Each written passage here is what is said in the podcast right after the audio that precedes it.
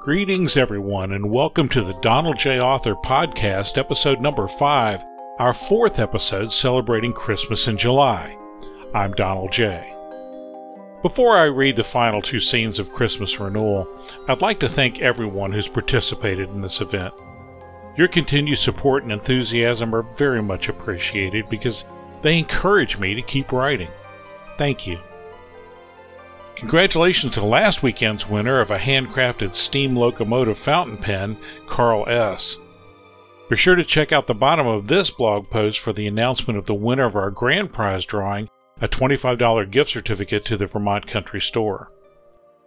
And now, for the final two scenes of Christmas Renewal Scene 4, Old Joe, and Scene 5, Reunion. Christmas Renewal by Donald J. Scene 4 Old Joe. Back out on Market Street once more, I confessed to Lissa as we walked. I haven't, you know. Haven't what? Lissa asked, though I'm sure she already knew the answer. Chosen to move forward. I shook my head in thought, tapping Layla's cane lightly beside me. I'm afraid to move forward. I'm not what people think I am. What if I'm not a writer either? We arrived at the other end of Market Street, where Back Street circles in front of the Dickens mansion. To the left, a dirt path led into the woods and darkness. Lissa walked the trail sure footed and confident. I stumbled several times, using the cane as would a blind man before my eyes adjusted to the absence of light. A wrought iron fence with spikes materialized on our left. Dim moonlight created shadow monsters of the eclectic collection of antiques and junk in the yard beyond. Something rustled in the tall grass, though the air was still. A moaning gate announced our arrival before we ducked behind a tattered cloth into the candlelit foyer of a dilapidated Victorian mansion. A whispered voice echoed through the hollow structure. Who comes to visit old Joe this time of night, eh? Who be ye? I swallowed hard. Joe, it's me, Lissa Dodson, Lissa announced without trepidation. A shadow floated in the hallway before us just beyond the range of discriminating light. Oh, the fair Lissy come to see old Joe. Joe, I brought you a loaf of Mom's apple bread. I know it's your favorite. Merry Christmas. The shadow assumed human form by stepping into the light. A hunched over figure, unshaven, dark from soot, one eye fixed wider than the other, shuffled into the room. His long coat, open, black and blotched with gray, dragged its unraveled hem on his lower side. He offered an eerily warm smile. Apple bread? Apple bread, you say? Oh, and if your mom ain't one of the finest women on this planet, says I. And who'll be that with you, your grandfather? Lissa grinned and glanced at me. Joe, this is George Gandy. Gandy? Gandy? I know that name, I does. A hand bearing a grimy knit glove with missing fingertips sprouted from a raveled coat sleeve to scratch his salt and pepper stubble. Now, where does I know that name? His one white eye grew even wider. What's that on your head? A railroad cap? Looks official, I must say. He snapped his fingers. Of course! You've come for it, haven't you? Come for it? I glanced at Lissa to see if she had a clue. Come for what? Ah, old Joe grunted. Old Joe's got something you're missing, ain't he? Something you lost a long time ago. Before I could answer, Joe snatched an old railroad lantern from the wall and lit it. It's out back, he announced before he turned and shuffled down the hall. Lissa and I followed as best we could, barely able to see our way by the lamplight leading us. Through the dusty, creaking old haunt, we emerged through the back door and stumbled down a rickety flight of steps. We wove our way along a well worn path through an overgrown graveyard of old cars and architectural salvage.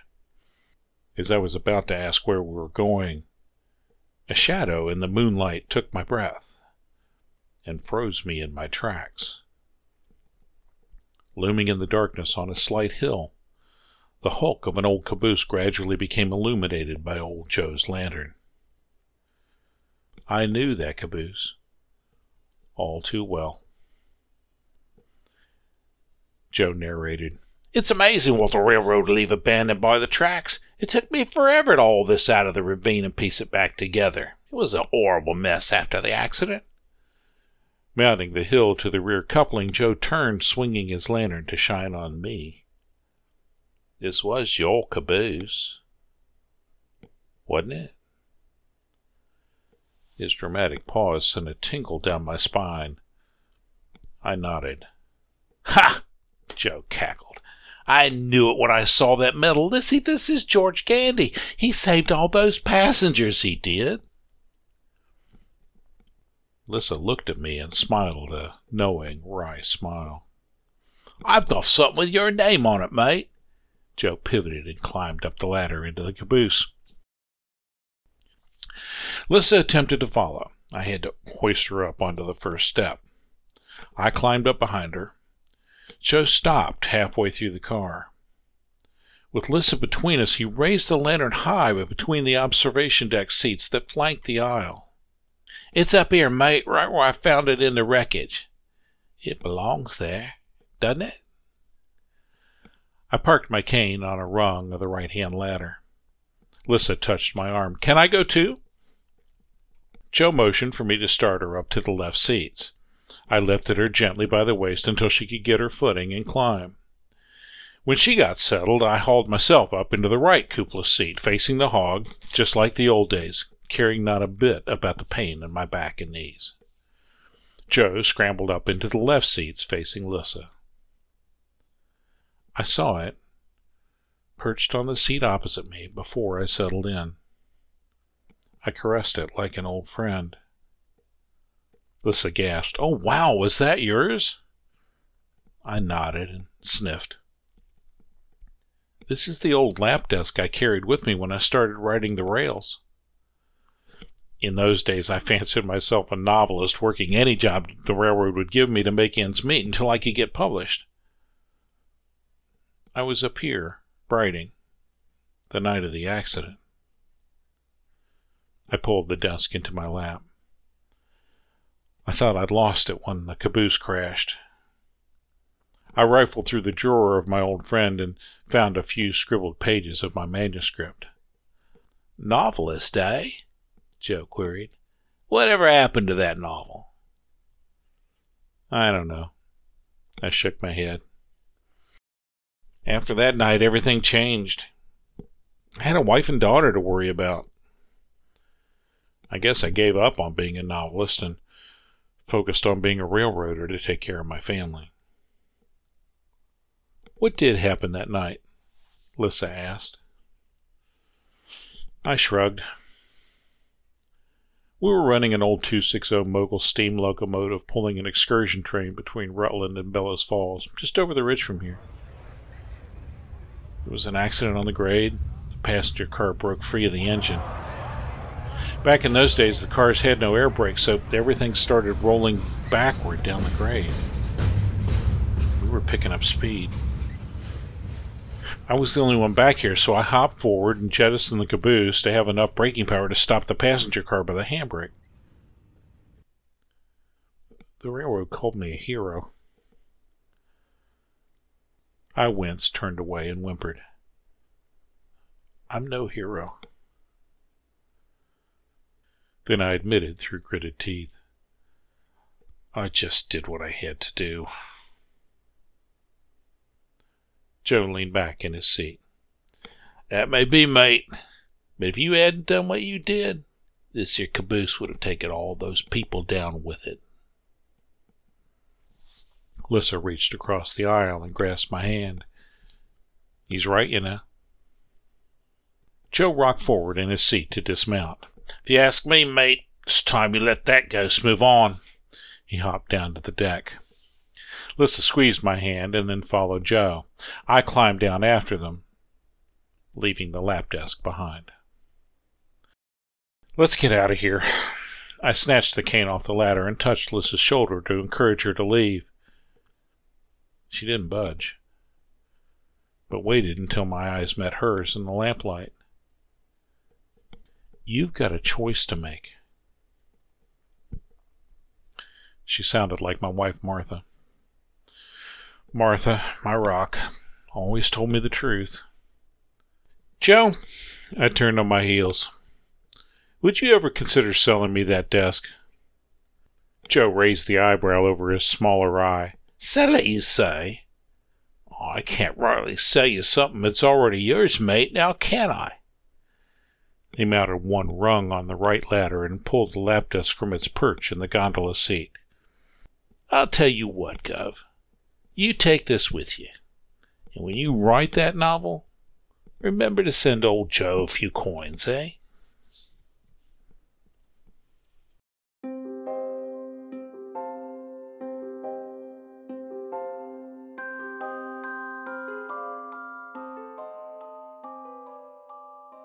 Christmas Renewal by Donald J. Scene 5 Reunion. With my cane looped over my right arm and the lap desk hugged to my chest, I walked with Lissa in silence until we stepped off the dirt path near Dickens' mansion. Got a lot to think about? she asked. I nodded. I wish Martha were here. I always think my best thoughts when Martha is around. As we continued diagonally across Market Street toward the print shop, I heard Martha's voice, and my heart skipped a beat. George! Martha ran to me as quickly as her arthritic knees would allow and threw her arms around my neck, almost knocking us both down. I fumbled to set the lap desk down safely and passed the cane to Lissa. Martha and I kissed, and then she hugged me again. Oh my, I was so worried about you. She pulled back and looked me over. Are you all right? Have you had something to eat? I'm fine, Martha, I'm fine, I reassured her. How did you know I was here? How did you even get here? The train. The Dodsons called and told me you were here, she interrupted as Emily Dodson approached. Sophia was with her. Sophie drove us here all the way from Rutland in the dark, but we had to come get you. We were so worried. Sophia trotted up and hugged me around the middle. Grandpa, I'm so sorry. I didn't mean to upset you. When she pulled back, I nudged her over to a nearby bench. Sophie, honey, I owe you an apology. I looked up at Martha. In fact, I owe you both an apology. I've been acting like an idiot lately. I've been in so much pain, and then the retirement thing, and then you wanting to go off to school. I've been through a lot, and I took it out on you two. And I'm sorry. Martha sat on the bench behind Sophia, and we hugged a group hug. Both women tried to tell me it was okay. No, family, it has not been okay. I appreciate your understanding, but it's not okay for me to take my anger out on you. And Sophie, I twisted in my seat to face her and hold her hands. Honey, I need to tell you something. When you said you wanted to go away to school to become a writer, I wasn't angry just because you would be going away, although that part really hurts. I was angry because I was jealous. I wanted to become a writer when I was your age, but life got in the way. Grandpa, her cute smile diverted a tear, I know. I know you wanted to be a writer. Here. Sophie reached for Emily Dodson, who handed her a book bag. You got so angry I didn't have a chance to show you. I, I brought these. This is why I decided to become a writer. She pulled from the bag a handful of loose papers I recognized instantly as bits and pieces of my old stories. Grandma's been saving these. She gave them to me and I read them. Grandpa, they're wonderful. I've been writing stories too, but I thought you wouldn't be interested. When I read these, though, I thought it would make you happy if you knew I wanted to follow in your footsteps and become a writer too. I held my old pages and wept. This? This is why you wanted to become a writer? Lissa picked up my lap desk and placed it on Sophia's lap. What's this? she asked, admiring the antique from every angle. That's my old lap desk. I carried it on the railroad. The passengers had so many wonderful stories to tell and provided me with so many interesting characters, I took this with me so I could write about them whenever I had downtime. What a wonderful idea! Sophie's face brightened. Grandpa, why don't you do that now? Do what now? I squinted at my beautiful granddaughter. Ride on the train and write about the passengers. You get free passage wherever you want to go, right? I glanced at Martha, who nodded vehemently. But I returned my attention to Sophia. Writing is now your dream. I wouldn't want to interfere with that. Sophie raised her hands to the sky. So there's a rule somewhere that says there can't be two writers in a family? Besides, you have your stories to tell, and I'll have mine. I'll race you to see who gets published first.